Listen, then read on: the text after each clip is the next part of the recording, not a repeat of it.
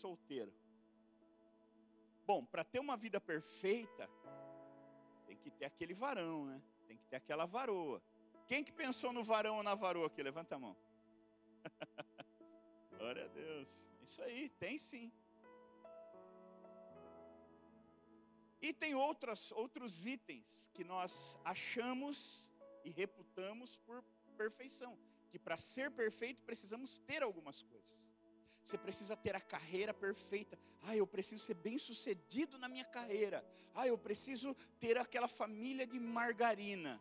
Ah, eu preciso ter aquele, aquela, morar naquele condomínio. Eu preciso andar naquele carro. Eu preciso fazer aquelas viagens todo ano. Eu preciso conhecer os lugares. Oh, pensa aí, quem você acha hoje? Você fala assim, bom, eu acho que fulano tem uma vida perfeita. Quem que você acha aí que tem uma vida perfeita? Que você olha e fala, a vida dessa pessoa deve ser perfeita. Neymar, por exemplo. A vida do Neymar é perfeita a vida do cara. O cara é, o cara joga bola, vive para jogar bola. Olha que beleza.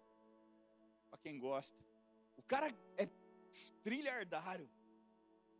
O cara é famoso. O cara pode comprar o que ele quiser, a hora que ele quiser, como ele quiser. O cara tem, a, é, é, ele tem coisa que ele nem sabe que ele tem. Ah, a vida do Neymar é perfeita. Sabe, queridos, que para a gente entender perfeição, nesse texto, a gente precisa entender o que é perfeição. Perfeição não é ter tudo. Perfeição não é ter o exagero. Perfeição não é você ter a vida perfeita, você tem que ter um iate, e aí você, só que o teu iate tem que ter um heliporto, porque você também vai ter um helicóptero, e você tem que pousar no, no iate. E aí você tem que ter aquela, aquela Ferrari um Porsche e, e, e uma Lamborghini, porque não pode ficar repetindo o carro, né, toda hora. E aí a gente acha que, puxa, isso é, é a vida perfeita. Você sabia que tem muita gente que tem isso? Que se suicida? Você sabia que tem gente que é trilhardário, famoso, que tem reconhecimento, tem dinheiro, tem tudo, e tira a própria vida? Você já parou para pensar o que leva alguém a tirar a própria vida? Que nível de desespero uma pessoa chega para tirar a própria vida? E aquilo que você reputa por perfeição, não é o suficiente para a maioria. Porque quando a gente pensa em perfeição, a gente pensa numa vida completa, uma vida repleta, uma vida com tudo. E a gente nunca vai ter tudo, queridos. Sempre alguma coisa vai faltar. Não dá, é impossível você ter tudo. Porque para você buscar uma coisa, você tem que necessariamente abrir mão de outras. Então a nossa vida, esse discurso que não, você vai ter tudo, não, você não vai ter tudo. Eu atendo, já atendi muitos pais que estão que que vêm falar conosco porque o seu casamento está se destruindo, seus filhos estão se perdendo. E ele diz assim, pastor, eu estava trabalhando, eu trabalhei tanto para dar o melhor para o meu filho, para minha esposa. E agora Está tudo desmoronando. Eu falei, mas o que é o melhor? Você perguntou para tua esposa o que era o melhor? O que para ela era o melhor? Porque não adianta você querer dar o que você acha que é melhor. Eu, para mim, eu tenho uma visão de melhor. A Thaís tem uma outra visão de melhor. Eu falo, não, mas eu vou trabalhar muito para dar o, meu, o melhor carro para a Thaís. Às vezes ela não quer o carro, ela quer a mim. Ela quer minha presença, ela quer minha companhia. Mas eu não estou lá porque eu estou trabalhando para dar o melhor para ela, para dar uma vida perfeita. Achando que ela vai ter tudo, só que quando eu me dedico para financeiramente supri-la em tudo, eu preciso deixar faltar outras coisas. Então, queridos, nós precisamos parar de ser fantasiosos e começar a ser realistas em algumas coisas. Nós podemos ter tudo, sim, se você tiver uma vida equilibrada, sim, mas você nunca vai poder ter tudo de tudo ao mesmo tempo. Você quer ter tudo, então você precisa aprender a ser moderado. eu vou trabalhar e me dedicar, mas se eu quiser ter tudo lá, vai faltar aqui. Então eu tenho que ter um pouco lá, um pouco aqui, um pouco aqui, um pouco aqui, um pouco aqui. E Jesus chega para esse jovem, ele encontra esse, esse homem jovem, e, ele, e o, o jovem fala para ele assim: Senhor, o que eu faço para herdar a vida eterna? E Jesus ainda não havia morrido. Então o que imperava? A lei. A lei passou, a, a, a graça passou a imperar com a morte de Jesus. Ele estava vivo ainda, então a, a, a graça ainda não estava vigente. O que imperava ainda era a lei. E quando ele fala o que eu faço, Jesus aponta para a lei. E fala o que a lei diz: Não furtarás, não matarás, não roubarás. Ou seja, a, na lei, tudo depende de você. Então, faça o que a lei manda e você vai ser salvo. E ele fala assim: Bom, isso eu já faço. E Jesus falou: Muito bom. Só que, ó, você alcançou um bom nível. Mas deixa eu te falar uma coisa parafraseando o que Jesus disse. Tem mais. Você chegou no ápice, no auge do que você pode fazer, no que depende de você. Mas ó, dá para ser perfeito. Dá para crescer muito mais. Além do que você chegou, tem muito mais. Você chegou numa vida boa, mas eu deixo te falar, existe uma vida perfeita. E eu imagino que o jovem falou: Sério? O que, que eu vou ter que fazer mais? Eu vou ter que amar mais? Eu vou ter que é, obedecer mais os meus pais, honrar mais os meus pais? Eu vou ter que fazer um pouco mais do que eu já faço? E Jesus falou: Não, você precisa fazer o que você não faz. Existe uma perfeição, mas não está aí aonde você está buscando. Onde você está buscando o máximo que você vai chegar numa vida boa. Existe uma vida perfeita, mas ela não está nesse nível onde você está. Para viver uma vida perfeita, você tem que mudar de nível, você tem que subir de nível. E vida perfeita, queridos, não se trata de uma vida sem problemas, se trata de uma vida maravilhosa apesar dos problemas, se trata de uma vida completa, de uma vida repleta tudo, toda essa completude, tudo isso, a, o dinheiro não pode comprar. A pior frustração que tem, queridos, a pior frustração que tem. Converse com pessoas que chegaram nesse ponto que são frustradas, elas vão te contar.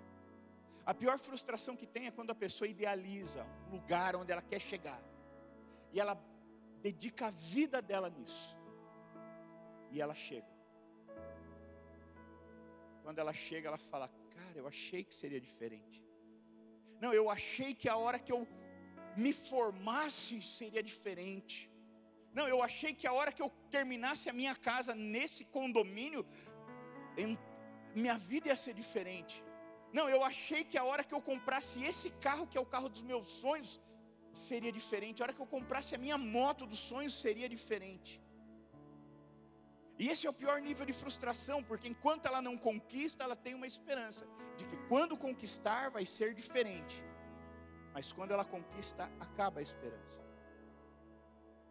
Ela troca de carro, ela pega aquele carro dos sonhos e ela vai ficar em êxtase com aquele carro, até passar alguém com um carro melhor. E aí aquele carro já não é tão legal, aquele carro já não é tão bom, aquele carro, e sabe como chama isso? Insatisfação é algo que está entranhado no ser humano, é algo que está ligado, está no nosso DNA. Eu e você somos insatisfeitos por natureza. Nós amamos algo até conquistarmos, depois aquilo perde completamente o valor. E aí eu já quero algo mais, algo mais. E tem pessoas que passam uma vida inteira correndo atrás desse algo mais e nunca alcançam. Eu, que, eu te aconselho, se você quiser entender um pouco mais sobre isso, leia o livro de Eclesiastes. Quando você lê o livro de Provérbio, por exemplo, você vê Salomão escrevendo na sua juventude. Mas quando você lê Eclesiastes, você vê Salomão escrevendo na sua velhice.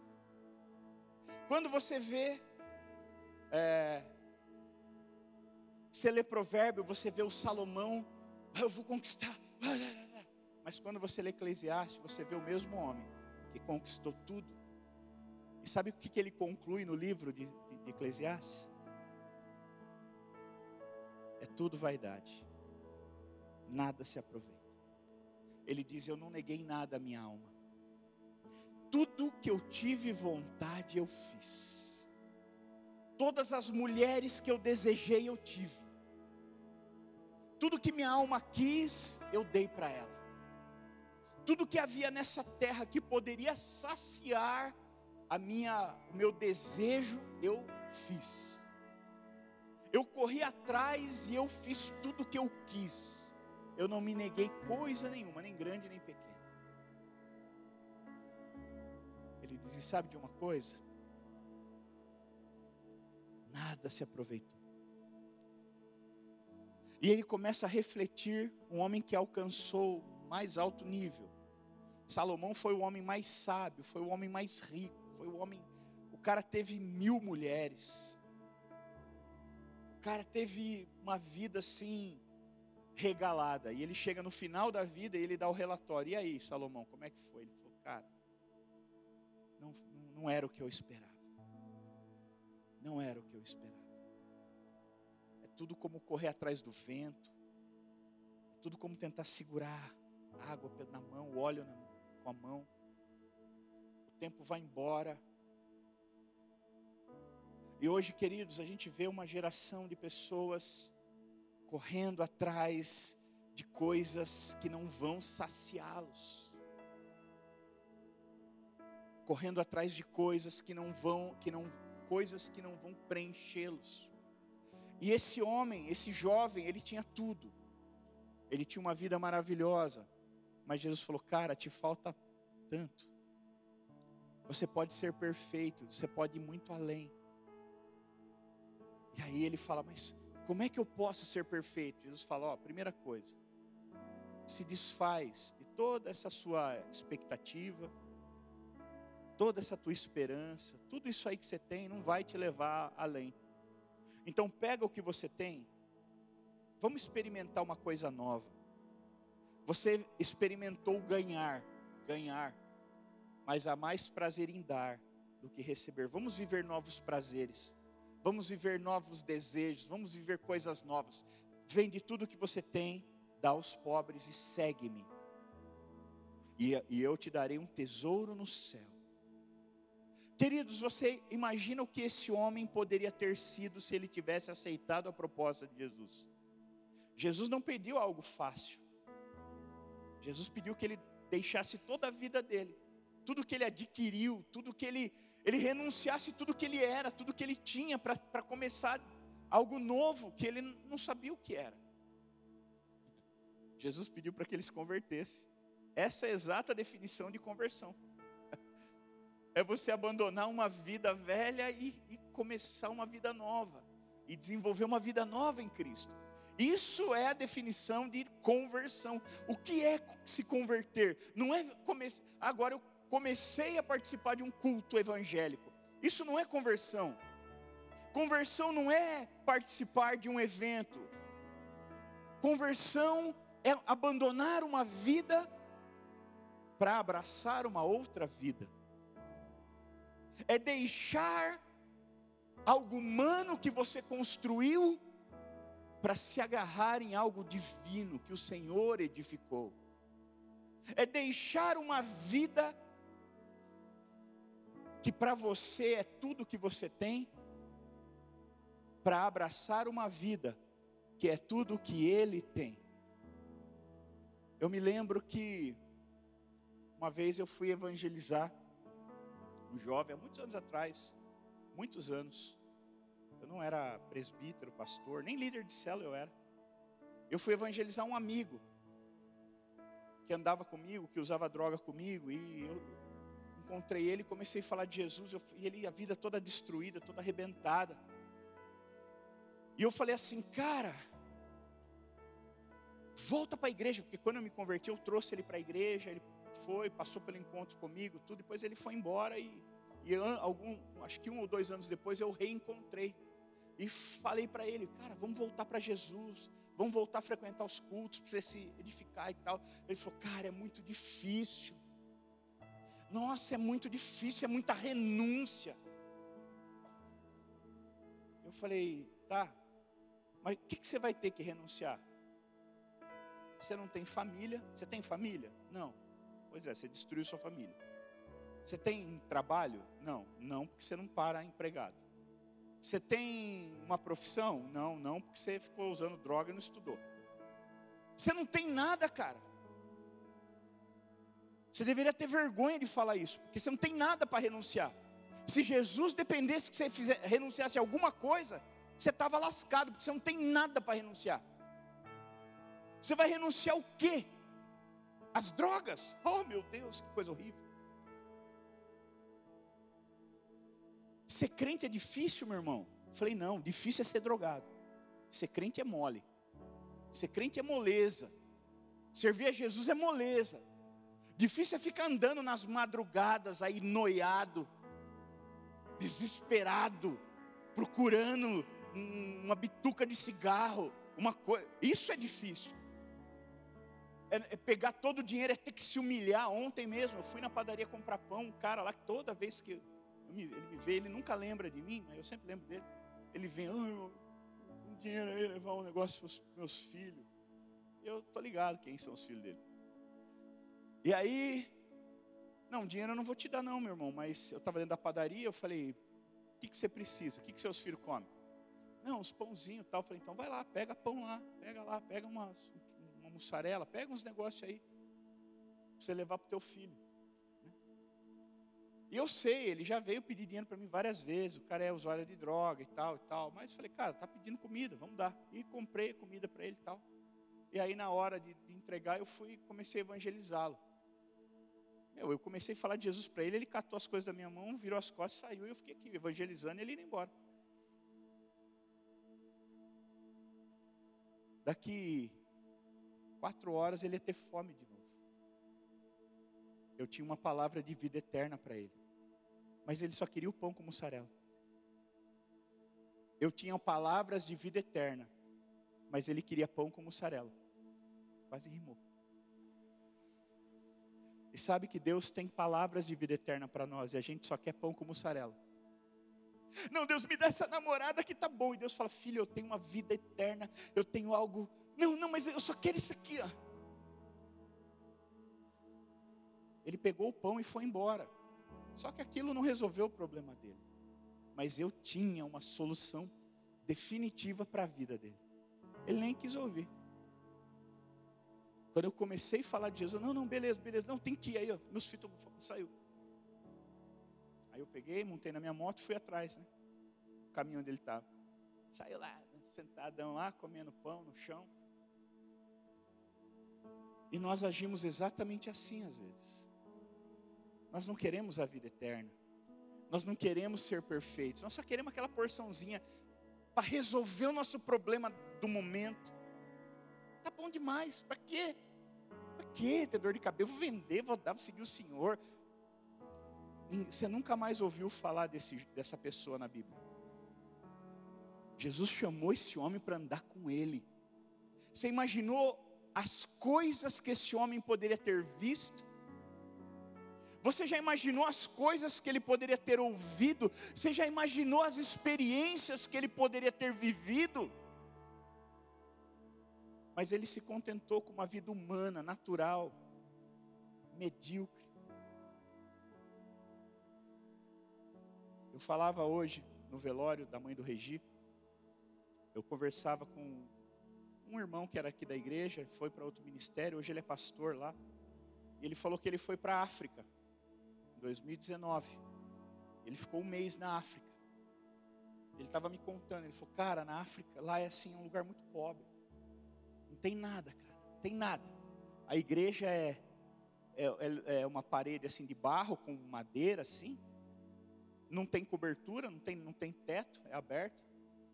E são tocos de madeira no chão. Os irmãos que querem sentar, sentam ali, chãozão batido.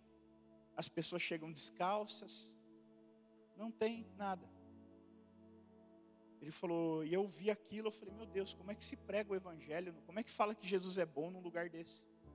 Ele pensou, no dia que ele chegou. E aí o pessoal foi começando a chegar e ele percebeu que havia uma coisa diferente do que havia aqui. Ele falou, o povo chega na igreja já com uma cara de, parece estar morrendo né, aqui. Ele falou, lá o povo chegava feliz, animado, tudo empoeirado, tudo sujo, mas chegava feliz ele falou: o culto começou 10 horas da manhã, terminou 2 horas da tarde. E quando terminou, os irmãos reclamando que, nossa, mas acaba muito cedo. Por que, que acaba tão rápido o culto? Das 10 da manhã às 2 da tarde. Aqui é uma hora e meia, o povo já começa. Meu Deus, Jesus, Senhor, meu Deus. Ele falou, e aí o culto começa. O louvor. Marquinho, bateria era uns balde cara botou uns baldes assim, umas tampas de panela, era a bateria. E eles faziam lá o sonzinho deles e ah, batuquinho. Ele falou, cara, eles dançavam na presença de Deus, eles adoravam a Deus com tanta alegria, com tanta intensidade, com tanta gratidão. E eles dançavam, e eles riam, eles se abraçavam, e eles louvavam a Deus, e eles adoravam a Deus. Ele falou: foi umas uma hora e meia de louvor e adoração.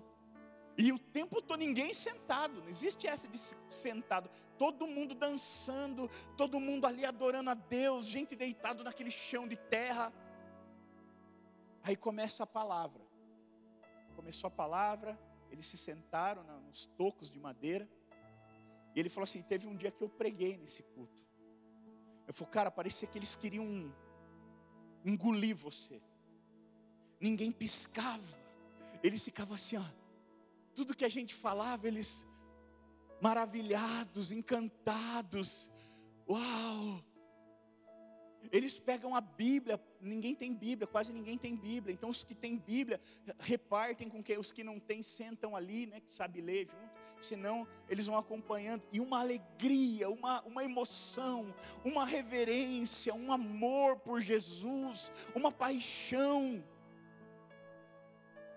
Aí você faz um apelo, eles saem um pisando em cima do outro, pula lá na frente, e eles choram, eles rolam, eles se entregam. Ele falou: Sabe qual foi a parte mais difícil dessa viagem? Foi o dia que eu voltei e fui pregar na minha igreja. E eu pregando, eu fiquei um mês pregando para pessoas assim. E eu voltei para pessoas que não tinham nada ele falou assim: uma coisa que me marcou muito. Ao final do culto, o pastor falou assim: irmãos, você que teve café da manhã hoje, louve a Deus, agradeça a Deus, porque você teve um café da manhã. Você não teve café da manhã, mas você vai ter um almoço, louve a Deus pelo teu almoço.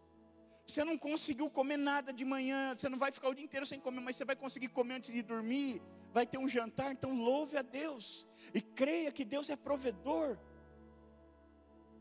Ele falou assim: e ao final, na hora de ir embora, eles vinham trazer galinha, ovo, leite, pouquinho que eles tinham, eles queriam ofertar. Ó oh, pastor, eu não tenho muito, mas ó, esses três ovinhos aqui para você. Ó oh, pastor, esse eu tenho uma galinha que eu ia matar para comer com a minha família, mas eu quero ofertar na sua vida essa galinha. Falei, o que, que eu vou fazer com a galinha? Como é que eu vou levar essa galinha para o Brasil? Mas ele recebeu, depois ele deu para outros irmãos. Ele falou: eu preciso receber, porque eles se ofendem se a gente não recebe. Ele falou: e eu, eu vi irmãos servindo a Deus com tanta alegria, com tanto amor. E a parte mais difícil foi voltar para a minha igreja. Uma igreja que tem tudo, que todo mundo vai bem alimentado, vai bem vestido vai com seus carros. E quando eu começo a ministrar, a maioria não tem a menor reverência, dormindo enquanto eu prego. Isso nunca aconteceu enquanto eu estava na África. Ninguém desperdiça uma palavra naquele lugar. E na minha igreja, as pessoas dormindo enquanto eu pregava alguns. Outros, toda hora, culto de uma hora e meia. O povo desesperado para acabar o culto de uma hora e meia. Na hora da adoração, do louvor, aquela frieza. Ele falou, cara, que vontade de largar tudo, embora para aquele lugar. E ficar ali no meio dessas pessoas que amam Jesus, que amam o Evangelho, que amam a presença de Deus, que são reverentes a Deus. Eu olhava naquele lugar, eu dizia: essas pessoas têm tudo. E eu voltei para a minha cidade. E ele via aquelas pessoas abastadas, ele dizia: essas pessoas não têm nada. Ele falou: eu fiquei com dó da minha igreja. Eu fiquei com dó das minhas ovelhas. Eles podiam viver o que eles estão vivendo lá. Eles podiam viver aquele nível de unção, de adoração, aquele nível de, de busca, aquela intensidade. Mas eles são tão distraídos com tantas coisas, que eles não conseguem ser perfeitos. Uma vez um pastor dos Estados Unidos, isso nos anos 80, 70, 80, ele escreve, ele manda uma doação para um pastor que estava, que era um missionário que estava na África. E junto com a doação ele escreve uma carta. E essa carta dizia: Meu amigo, nós estamos enviando essa ajuda para você, mas saiba que nós estamos aqui orando por vocês. Nós estamos como uma retaguarda de intercessão e oração, estamos orando por vocês aí na África. Nós sabemos como é difícil, como vocês têm tanta escassez e nós estamos orando pela escassez de vocês aí, para que Deus os ajude, envie recursos. E aí, algum tempo depois, ele recebeu uma carta desse pastor que estava na África. Pastor dos Estados Unidos, chegou uma carta e era do pastor, enviada pelo pastor que estava na África. E aquele pastor mandou a resposta e disse: Muito obrigado, meu amigo. Obrigado pelas doações, vai ser muito útil aqui, nós precisamos tanto. E principalmente, obrigado pelas orações. As suas orações fazem toda a diferença. Você tem toda a razão, nós precisamos de, não temos nada aqui. Ele falou: Mas nós também estamos orando por vocês. Orando para que, no meio de tudo que vocês têm, vocês encontrem Deus. Você tem toda razão, aqui nós não temos nada, só temos Deus. Fica fácil encontrar Deus aqui. Agora, vocês têm tanto aí, meu irmão. Eu imagino que deva ser muito difícil encontrar Deus no meio de tanta coisa. Mas fique firme, nós estamos aqui orando por você também. Queridos, os nossos valores, eles, quando nós olhamos para a palavra de Deus, os nossos valores são tão invertidos. E olha como esse texto termina, que triste. Olha como esse texto termina, que coisa horrível. Versículo 22. Tendo, porém, o jovem ouvido essa palavra, retirou-se triste, por ser dono de muitas propriedades, ou porque tinha muitas riquezas. Você já pensou uma pessoa que teve um encontro com Jesus? Ela recebeu uma proposta de Jesus e saiu triste. Porque Jesus falou: troca essa vida natural por uma vida extraordinária. Cara, talvez você viva menos me seguindo. Mas você, eu te garanto, você vai viver intensamente, você vai ver coisas, cara, que vão mudar a tua vida, vão mudar os teus valores, vão mudar tudo que você imagina. Você vai ouvir coisas. Você já pensou esse cara podia andar com Jesus, ele podia ouvir Jesus, ele podia aprender com Jesus. Talvez ele poderia ser o, o apóstolo que Paulo foi. E agora sim, finalmente, abra sua Bíblia em Marcos, Marcos 8,34.